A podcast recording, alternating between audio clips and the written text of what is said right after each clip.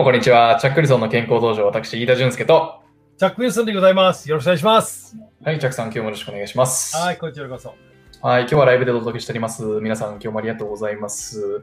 腕力専用お願いしワンロー専用のチャックでございます。これ、今でも笑ってる。おい、この野郎。用相当積もってるみたいですけども。本当のこと言わなくていいじゃないですか。はい。えっと、今日はあれですね、バリバリ心理学の領域に入っていくんですけども、えっと、今日お話しするのは、えっと、マズローの5段階欲求ですね。えっと、まあ、マズローの5段階欲求について、まあ、ちょっと聞いたことないっていう人のために、えっと、これは、あの、アメリカのね、アブラハム・マズローっていう臨床心理学者が、えー提唱した、えーあの、セオリーで、人間にはこう、えー生理的欲求、安全の欲求、所属、所属と愛の欲求、承認欲求、あと自己実現欲求っていうね、この5つ5つの、え5段階欲求があると、うんいうことを、えー言ってて、今日のお話は、このトレーニング、うん、筋トレとかね、えーあの、まあ、チャックさんの領域ですよね。それを通じて、このヒエラルキーのトップ、実自己実現までたどり着くっていうね、そういうお話ですかね、チャックさん。はい、その通りです。うん。あのーまあ、あのー最近スポーツ心理学がだいぶ、まあ、は流行ってるおかしいんだけど、あの、だいぶ前にあったんだけど、なかなか、あの、認めなかった時期もあったから、今、全面的に認めてます。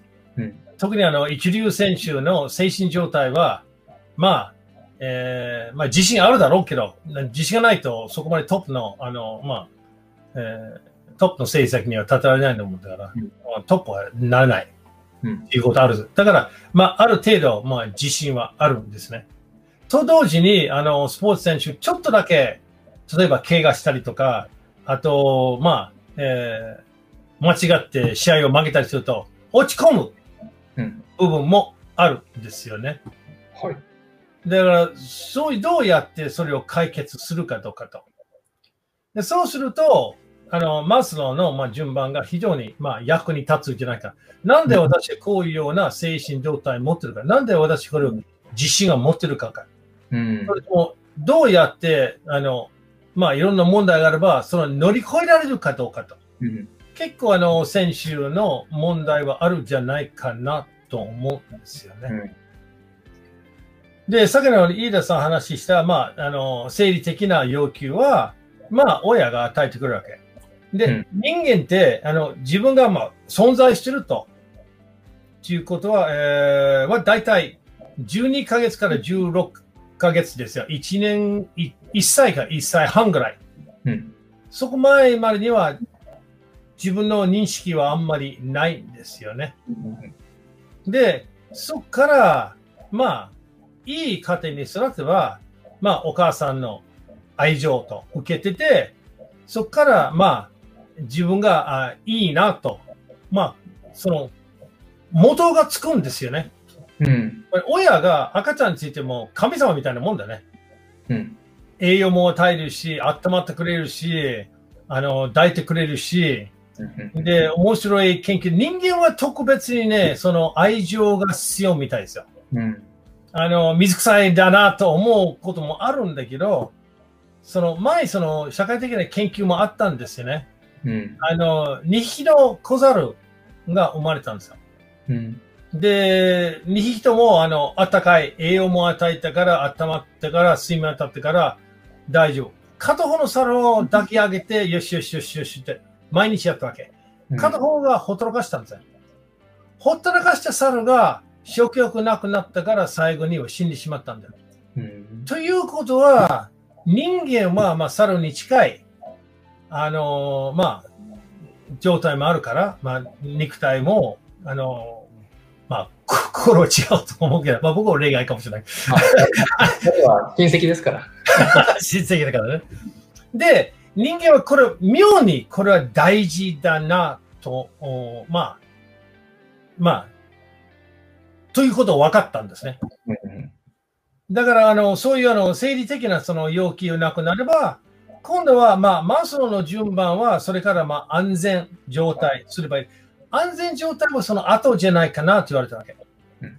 それよりは、その、まあ、あの、社会的な要求。つまり、あの、周りが自分の価値を決めるわけ。周りの反応によって。で、最初は親。親はまあ大体学校に行く始まると、そのまあ先生たち。で、今度は自分同年齢人。うん。だから、そこから子供からずっとスポーツ万能選手であれば、まあ、それも自信もついてくるわけ。うん。あ自分は強いぞっていうことなわけ。で、その、まあ、柔道な、まあ、柔道とか、あとは、まあ、野球でもサッカーでも、その、基本の、まあ、はまあ、動きを覚えてしまうわけ。うん。でもそれは、あの、まあ、中学校から高校の、だいたい、まあ、15歳ぐらいで、一応大人になるわけ。うん。成長値は22歳まで。でも、筋肉は発達できるのはだいたい15歳から。うん。で、15歳ぐらいで、あの、自分は自信が生まれ始まってるか、それとも失い始まってるか、どっちかと。うん。ですよね。うん。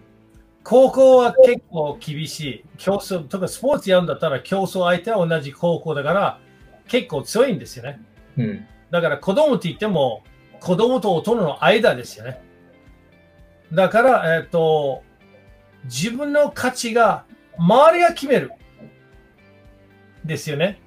まあ、承認欲求ってところは、承認欲求まではそうですよね。承認欲求っていうのはその周りから認められたいっていう欲求のところなので。だそれは子供から始まるんですよね。うん。で、そ今度は、あの、まあ、高校卒業、大学に行って、さらにまあ試合出たりして、まあ、試合を勝ったりすると自信はつくんですよね。うん。ただ、そのあくまでも、まあ、チームスポーツだったら自分が負けてもチームが勝つ。それでいいんですよ。チームワークはそういうもんですよね。自分が自信ついてるかどうかと。うん。で、スポーツの、まあ、スポーツの、まあ、時期が大体、まあ、普通大学終わってしまっても、どうぞ社会人になるわけ。うん。で、その時はスポーツやってる間には、もう、まあ、いい成績あれば、意外と、その、まあ、自信はもう、ある程度始まったわけ。ただ、スポーツの自信と、仕事に対する自信があるかどうかは、もっと大きな疑問ですよね。うん。場所が変わるとね、またその、違いますからね。違いますね。で、あの、まあ、例えば、まあ、丸の内の、まあ、年配の方多い、僕と同じ年配の方、あの、落ち込む場合もあるんですよね。うん。試合曲げちゃうと。だからそれは、で試合はいろんなのね。失敗すれば、怪我すれば、いろんな結果出るわけ。だから、何があれば、自分の自己評価的な要素はどのぐらいあるかどうか。だから、あの、まあ、最後の目標っていうのは、まあ、実現、実現する自己実を、あの、まあ、あの、地震の影響とか、あとは、あの、周りの鏡は、どのぐらい、鏡っていうのは、友達も鏡だね。うん。周りが決めるわけ。よく言われるんですよ。自分の価値は自分の価値が決めなきゃ、周りが決めるよと。うん。どのぐらい社会的に、あの、まあ、あのいい影響を与えてくれるかどうか、それはあなたの価値だよという。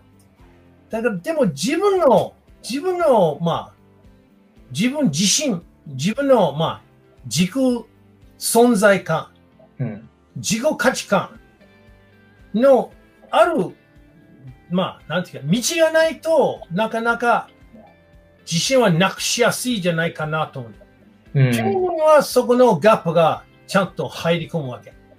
えっと、ちょっとここまで整理すると、あれですかね、この承認欲求っていうところまでは、えっと、周りからの評価っていうのが、自分のその、じまあこれここ、ここまで自信が積み上がっていると仮定して、周りがその自信の基準となってしまっているので、その周りからの評価とかがなくなってしまうと、えー自信を失ってしまう、あの簡単に失ってしまうから、もうここまでは脆い自信なんだと。ではいそれで、トレーニングをすることによって、えーこう自分の中で完結する強固な自信を作り出せるって、そういう感覚でしょうか？そのその通りです。うんだから、トレーニングの特徴っていうのは当然肉体的な効果、筋肉強くなるから、怪我の予防とか、まあ、あり得る特徴があるんですよ。病気の予防になるし、あの、怪我早くなるし、で、あの、まあ、高血圧でも糖尿病の予防でも治ることがなるわけ。運動療法によって。だから、あり得る反面が、まあ、あの、運動するとしないとするとあるんですよ。で逆にしないと、体がどんどん弱く、それはまあ、処置の上ですよ。うんただ、精神的な効果は何だっていうのは、比較的に単純。うん。今日は10キロを10回持ち上がりました。お悪くなかったな。で、それもしばらく当分する。あ、でも今日は10キロ軽かったなと。今度15キロやってしまいましょう。あ、15キロだったの。ああ、そっか。じゃあ俺は強くなったなと。そこですよ。うん。そその単純なことで、昨日は、今日は昨日より自分が強くなったなと。で、自分の基準ですから。他の人はた多分確かめなくていいから。うん。今日は30分でヘトヘトだけど、もうでもまあ、昨日は同じスカリュー状態で20分しか走らなかった。今日はまあまあ良かったなと。で、技術も何もない。技術は。柔道みたいには技術うまいかうまくないとは、もう関係ありません。関係あるのは、自分の行動が良くなってるか良くなってないか、それだけ。これ、自己評価的な要素があるから、自信に大きな影響があるわけ。うん。他の人の、まあ、あの、例えば、あの、反発とか、あの、まあ、反省することはしなくていい。しなくていい。うん関係ない。自分の基準で自分で決めれば、自分のそういう特徴を得たと、自分が強くなったぞっていう。それはね、結構重要だね。うん。例えば、例えば、まあ僕柔道にいて、柔道あんまり芳しくなったから、あ今日はいっぱい、あの、まあ、曲げたなと。でも次の日はトレーニングするから、ああ、まあまあ、でも、体力は落ちてないなと。あ、わかったと。じゃあ、今度は、えーもうちょっとやりましょうと。もうちょっと頑張りましょうと。じゃなければ、自分の価値の判断は柔道の練習内容しかない。うん。そうすると、それはあの自分の自身のあの基準だから、それはパフォーマンスは良くないとダメだな。落ち込んでしまう。で、やる気がなくなる。場合によってやめる。うん。だから、そこですよ。で、その自分の基準で作ってる、まあ、あの、自己評価的な要素は、あり得ることには影響する。うん。スポーツにも影響する。人間関係も影響する。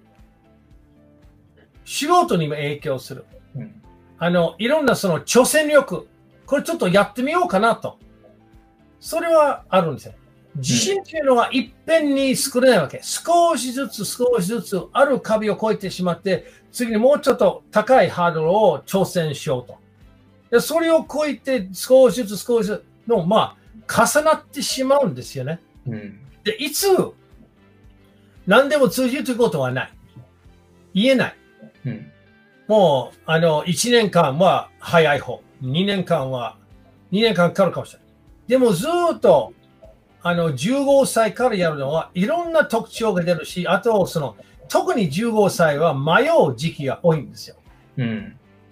でも、そのまま何もあの解決しようとしないから、大人になって、選手になって、社会人になって、あの中高年になって、うん。年を取ってこうなるから、ずーっとそんなまんまの場合も多いんですようん。でそうするとその間は、まあ、自信ないからその人を会わない。自信ないからこれを挑戦しない。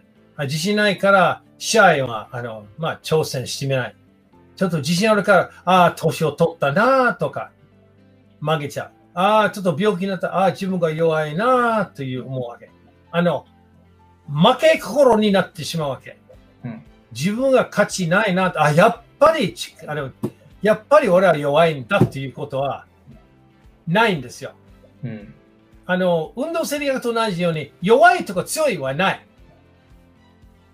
まあ、あの、自分がその思ったよりはできないんだったらトレーニングすればいいと。だかうん。らそれは、あの、失敗しても、あんまり良くないから、まあ、またやればいいと。今日はあんまり重くやらなかったら、まあでもまあ、あんまりさっきあんまり睡眠取ってないなと、ちょっとトレーニングしすぎてる。ああ、じゃあ分かった。じゃあ明日挑戦しよう。明日、あ、やっぱり明日やったんだね。あ、なるほどね。あ、じゃあ大丈夫だなと。ああいう精神感覚は生まれる。うん。で比較的に定着する。でも、一つの条件は、ずっとやらないといけない。だから今でも、今でも毎日22、3時間やらないと、うん。ちょっと、俺、ちょっとなんか、ちょっとお腹出てるじゃないけど、あちょっと筋肉が落ちるな、あ、ちょっと体力落ちる という思ってしまうわけ。うん。だから、あの、まあ、あの、時期的な、あの、その、まあ、あの、自己評価的な様子は続くんだよね。うん。でも、まあ、特に年を取れば、体がどんどんどんどんうあの裏切ってしまうんですよね。うん間違いないです。あの、みんながおそらく、あの、まあ、マルチ重度の人聞いてるから、あの、自分が、まあ、二十歳ぐらいでこれこれやったのに、今こういう60代、70代で、あ、できないなと、当たり前じゃな。当たり前だよ。で、去年は良かったから今年どうも、あの、あんまり良くないなとか。そういうはね、あの、負け。負け。自分に負けてるわけ。だから、ライバルは自分ですよ。自分の気持ちに負けない。よく言われる。自分の気持ちに負けないように。で、自分の気持ちに負けないように、自分の気持ちどうやって立つかどうかっていうのは、私はトレーニングを進みます。少しずつ少しずつ自分が良くなって、こうで良くなって、あの、間違いないで、良くなる方向には、今でも聞くわけ。チャックさん、私はこの年齢からトレーニングしても大丈夫ですか？大丈夫。必ず良くにならないといけないから。それは生理学的な基準です。だから必ず自分は良くなる。そういうある程度の自信持ってやってみるべきだと思うから。精神的に健康になるし、体力的に健康になるし、健康時代はいい状態になると思うんですよ。だから、あの、まあ、マイナスはないと思う。そういう、あの、まあ、マスローは教えてくれたんですよ。子供からどうなるかどうかと。で、この中にあるのは一番いいのは、その、まあ、あの、社会的な要あの要求というか、あの、ありますから、社会は厳しいからね。で、自信持って、まあ、出会わないと。あの、柔道仲間、柔道の試合のやり方、下げながら攻めることはなかなかできない。前、前進んで、前進めて、前進めて、あの、相手を、まあ、戦おうと。あの、下がるのはよく。人生論の中、それあるじゃない。問題あれば、徹底的に戦えばいい。前向きにやって、自分を試しながら、どんどんどんどんやった方がいい。あの、自分はまあ、日本に来ても、もうかなりもう、あれですよ。アメリカのいい成績やって、軍の成績やってから、来てから、あの、どちら学に行って、6ヶ月しか柔道やってない人を、僕はあの、ボロボロに負けてしまったんから、もう落ち込んだで。落ち込んだ、落ち込んだ。でも、あの、それぞれに、あの、壁を乗り越えて、で、まあ、自分なりに。でも、あの、まあ、あの、腕力、腕力を使って。腕力確かにあるんだけど、まあでも、自分なりにやってます。うん。だから、ちょっとここまで整理していいですか、一回。はい。あの結構、結構、その、カバーしたところがたくさんあるので、えっと、えー本当にベーシックなところで言うと、あれ、まあ、僕の認識だと、自己実現っていうのは、まあ、自分の能力とかをね、最大限活かして、えーこう自分のね、ポテンシャルを発揮したいみたいなね、そういう、こう、欲求に近いのかなと思うんですけども、はい。あの、この欲求をこう、満たす、まあ、そもそも、まあ、追求するっていうところもあるかもしれないですけども、承認欲求とかを超えて、自分の中で、えーこう、完結する、自分だけの道を追求するためには、自信が必要であると。必要間な条件違いないです。間違いないです。はい。で、その自信をえーつけるためのツールとしてトレーニングが最適ですよっていう、そういう感覚ですかね。その通りです。その通りです。で、なんでトレーニングっていうのは、自己評価の要素があるから。うん。周りは聞けなくていい。周りが何て言っても、関係ないから。うん言えない。じゃあ一時的な、一時的なものではなくて、自分の中で完結するからいいと。ですね。うん。ですね。で、自信は目標でもあるし、集団でもあるんだね。うん自信がないと、他はなかなか実現できないんですよね。だから、まあ、僕の場合は結構時間かかってきるね。でも、うん僕のはその、ままあその生その生理的なの要求は、あんまり僕の場合にあんまり良くなかったね。うん。あの2歳から15歳の間。ちょっと、まあ、まあ、道外れたんだね。だから、そうだね。そうだね。あんまりあの良くない。あの、まあ、えー少年の本もあんまりそういうことはあんまり、あんまりその、あの、えー愛情は少ないかもしれない。でもまあ、それで結構あの、まあ、あの、自信はあの、なくなったね。自己価値観もあんまりなかった。だから、そういう意味では、筋力トレーニングと柔道は、あの、自分の自己価値観がそれを教えてくれたんですね。あの、武道は特にそう。自分を、自分、自分が自分を乗り越えないといけない。で、担任の意見を考えすぎと、担任の基準にやろうとすれば永遠には満足はしません。自分の基準を作らんとあかんと。そういうことは、まあ、心に入れて、あの、ずっと今までもやってきたんですよね。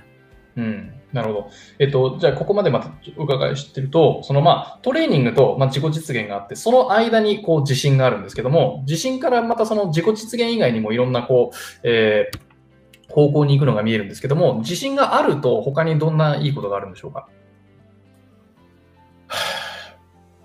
まあ、いろんなあるんだけど、自信のない人が、意外とね、存在感の強いし人についていくんですよね。存在感、ああ、ははは。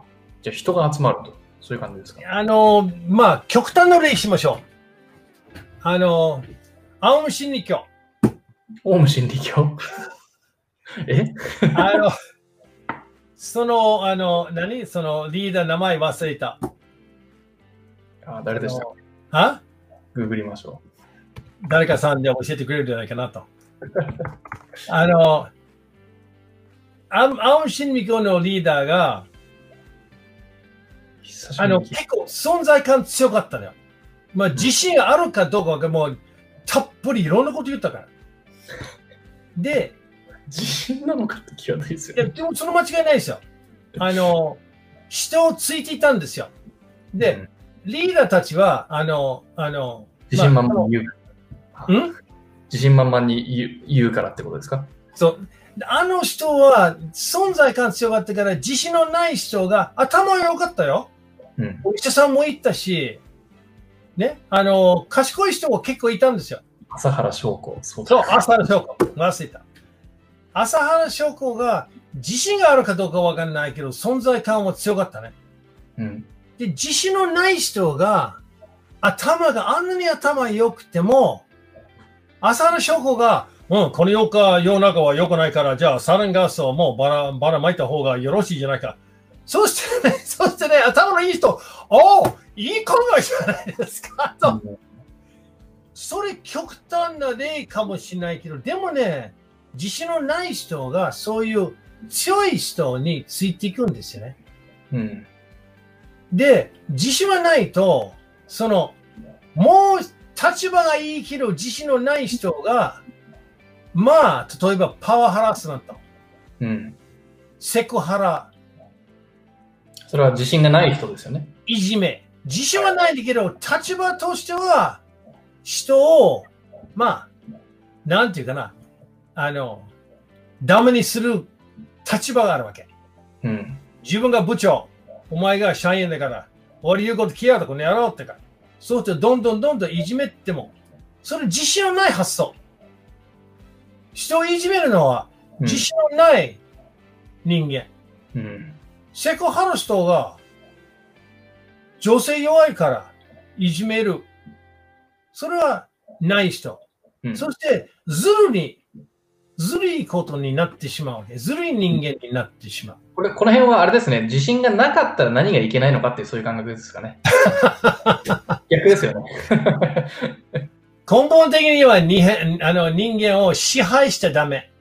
うんうんでも支配しないと気が済まないし、私は支配しないと私は強くないと思い込みがあるんですよ。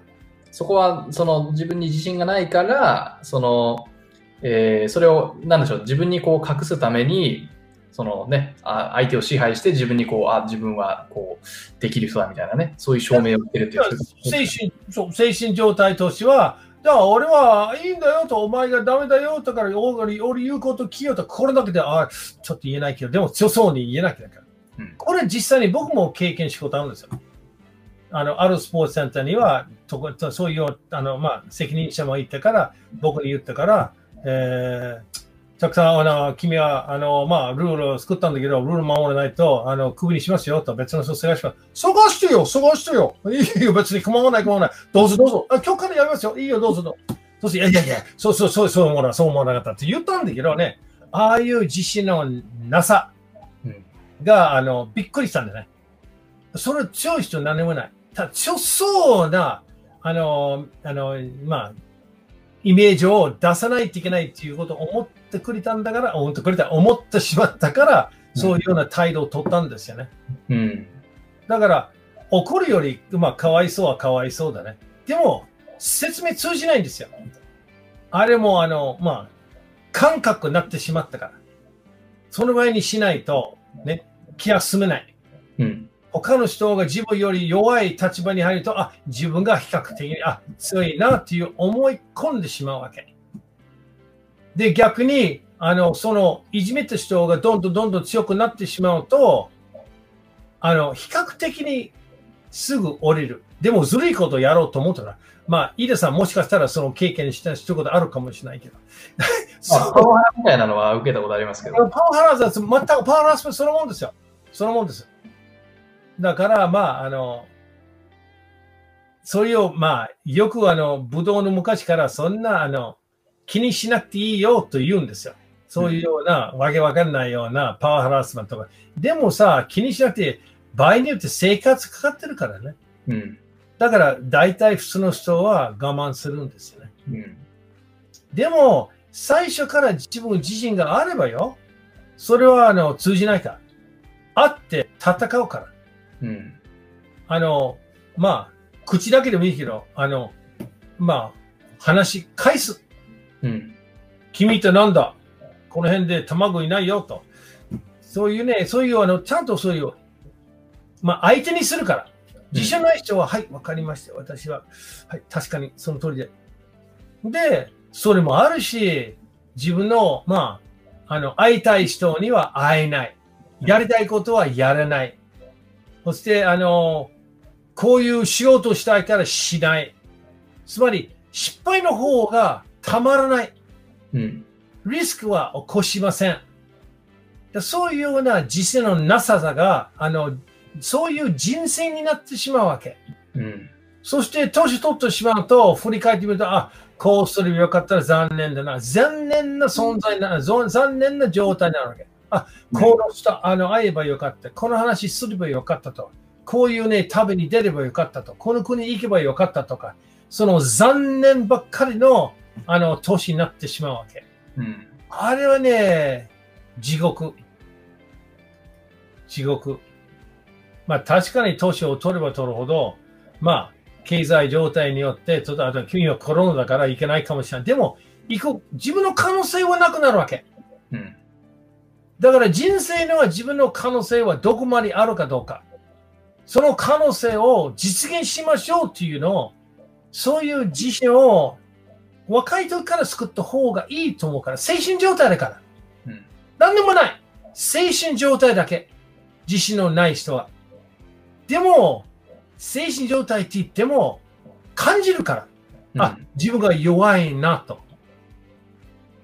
やってみようって気持ちは出ない。柔道の試合は出ない。試合出ても攻めない。稽古もいけない。そういうような、しない、しない、しない、しない。逆に自信ある人、やってみる。曲げても、曲げても立ち上がる。なんでそのことわざあるから。ななんか、七、なんだ、七、七、七、七。そうそうそう。そう。柔道でもあるよ。柔道は転んだら立ち上がってやるわけ。それこそ自信はつくんですよ。うん、その柔道なりの自信ですね。うん、最初からあの練習に行くのはどうかなと。うん、それも自信だけの問題じゃないからね。うん。疲れる、疲れる、疲れることは疲れるから。まあ、自信ってすごく面白いですよね。まあ、なんか話脱線気味な気が気もしてるんですけど、わ僕こういう話すごい興味あるので、あの、あれかなと思うんですけども、まあ、自信がない時にどんな風にこう、精神状態がね、アンバランスになっちゃうかっていう、ちょっとね、チャクさんがこう、あの、いいじめの話とかパワハラの話出されましたけども、ちょっと僕のセオリー聞いてもらってもいいですか？あのいいよ、自信とその自己肯定感ってあるじゃないですか。はい。で、その両方が一緒にこう連動するのって、こう、イメージ湧きますよね。自信がある人が自己肯定感も同時に高いと。で、自信がない人が同時に自己肯定感も低いと。はい。あの、その辺は大体誰でもイメージが湧くものだと思うんですけど、自己肯定感を、こう、まあ、要は、今の自分をこう、良しとする。うん、自分は、あの、まあ、大丈夫だ、自分価値あるだ、みたいな、そうそういう感覚で捉えたとすると。それはイメージできると思うんですけども、あの、こう、やっぱ分析しにくいのが、こう、その2つがアンバランスな状態。はい例えば、僕のセオリーですけども、こう、あの、いじめっ子とかっていうのは、自信は低いけども、自己肯定感は高いんじゃないかなって。まあ、そういうような、誰体がでっかいから大体それあるね、確かに。だから本当にこう自信があるわけじゃないんだけども、自分のやってることは良しとしてる、してしまってるから、こう、なんでしょう、威圧的でね、あの大胆な態度を取っちゃうのかなとか、うん、そういうふうに僕は見えるんですよね。この、このセオリーどうどうでしょまあ、あの、武道の世界には、体でっかい人は、体は全然問題ないけど、ただ、気が弱いと。うんだそういうようなバランスは崩れてるんだね。う。うん。だそれは結構言いますね。あの、結局そういう人はいい選手にはならないんですよね、なかなかう。んそれを、そういうバランスを取り戻せない限りでは、なかなかうまくあのやらないんですよね。うん。あの、だいぶ前にはあの日本でもあの超有名なあの柔道家がいたんですよ。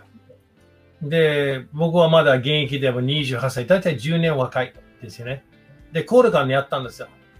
で、彼の監督は、たくさん、あの、この人はもう学生選手権勝ったんだから、えー力強いから、体がでかいから、ちょっとね、やってくださいと。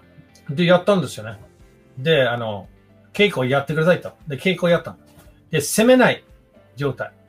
で、僕は聞いたの。なんで攻めないのかよと。いや、攻めるつもりです。いや、つもりはつもりだけど、実際攻めてないんだよ。攻めろよと。うんでそしてもうやってる間には、どんどん攻めないと、ちょっといじめたんだから、あの、どんどんどんどん攻めるようになったわけ。彼、彼はでかいですよ。で、大きな大会も、全国の高校選手権大会も優勝したんですよ。うんそれでも、攻める自信はなかった。うん。面白かったね。面白かった。だからもう3ヶ月間くらい大体、まあ、あの、大学行く前にやったから、どんどんどんどん攻めるようになったんだね。でお前できるじゃないか。できるじゃないか。と、あの、言って、やっとその自信が生まれたんですね。だから、でかいから、今まではあんまりでかくない人あったかどうかわかんないけど、でも、比較的には優秀な選手だったのに、比較的にあの攻める自信はない。自分にあんまり信じなかった。うんだから僕は外人だから、外人にはちょっと変なコンプレックスを持ってたかもしれないし、わかんないけど、結構それはあったんですよね。でも、あの、乗り越えて大学に行って、もう世界チャンピオンとかオリンピックチャンピオンになってしまったから大丈夫だけど、当時は面白かったなと思った。うん。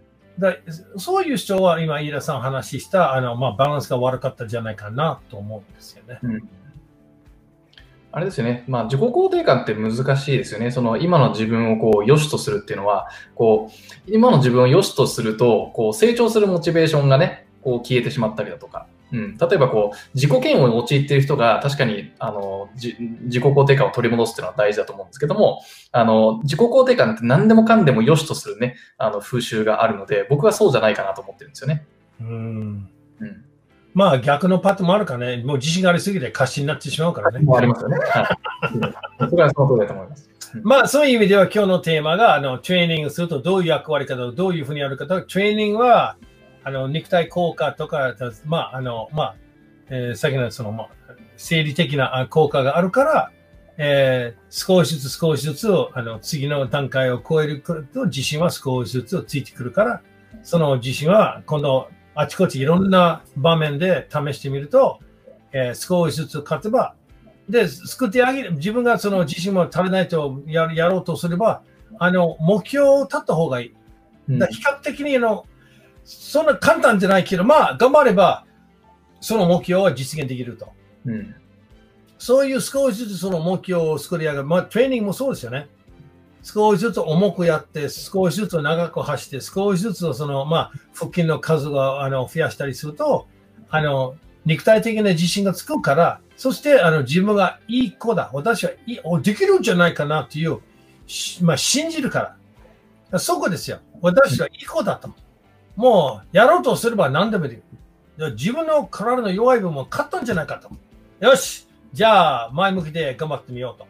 そういうような、あの、切り替え、あの、メカニズムがあった方がよろしいと思う。トレーニングはそれを教えてくれるわけ。うん。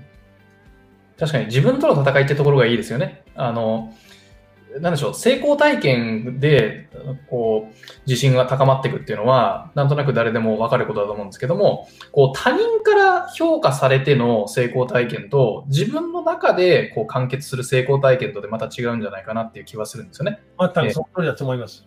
うん、他人から評価されての成功体験っていうのは結局その他人の評価がなくなっちゃうとまたそれをこう求めて求めてこうねああまた欲しくなっちゃったりするんだねそうでそのその間は自信が消えちゃってるわけですよねだから自分の中で完結するところがいいですよねですよね。うんはい。いや、いろいろなんか面白い話ができましたね。なんか若干でしたけどこれ、あの、心理学だから、心理学はちょっとややこしい。いろんな、いろんな、あの、ね。考えなきゃならないから、いろんな影響があるから、まあ、あの、トレーニングは、あの、単純、単純、持ち上がるか持ち上がらない。うんですね。いや、はいでも、まあ、あの、いいトレーニングのセールスピッチになりました。やってください。はい。じゃあ、あの、今日のところは、いろんなところカバーしましたけども、えっと、まあ、本当にじゃあ、ベーシックなところだけまとめさせてください。うんと、まあ、マズローのね、5段階欲求っていうのは、まあ、あの、そんなに細かく説明しませんでしたけども、えっと、こう、定時の欲求から一番上のトップのところが、まあ、工事の、えー自己実現欲求というものが存在しますよと。で、それはね、自分のこう、えー道、自分のポテンシャルをこう追求する、うん、一番高い欲求ですよと。で、それをこう、えーそれを実現するためには、こう、自信というのが必要な条件となってきますよと。まあ、それだけではないんですけども、それが一つ、えっ、と、非常に大事なコアの、えー条件となりますと。で、その自信というツールを手に入れるために、こう、トレーニングがね、非常に大事ですよってことですね。だから、この、え題名にトレーニングと自己実現とありますけども、その間に自信というものが、えありますというところですかね。そのところは。で、トレーニングをやるとね、え自分でこうコツコツ積み上げていく、自分の中でこう完結する成功体験が出来上がっていきますので、えー自信を高めるためには非常にいいツールですっていうことですね。はい。はい。何か受けましたか？大丈夫そうですか？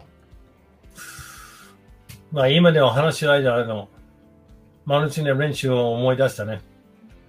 で、練習には、あの、自信っていうのは、あの、つけるものは、その簡単じゃないけど、でももうつけられる。うん。なくすることは比較的に簡単だ。いやまあ、そうですね。うん。で、私、あの、マルチ経験をすると、そんな極端に強い人をやれないわけ。うん。うん、どうせしても怪我すると困る。で、それ弱い人は、それはもう、だでも大体その間を選んでやるわけ。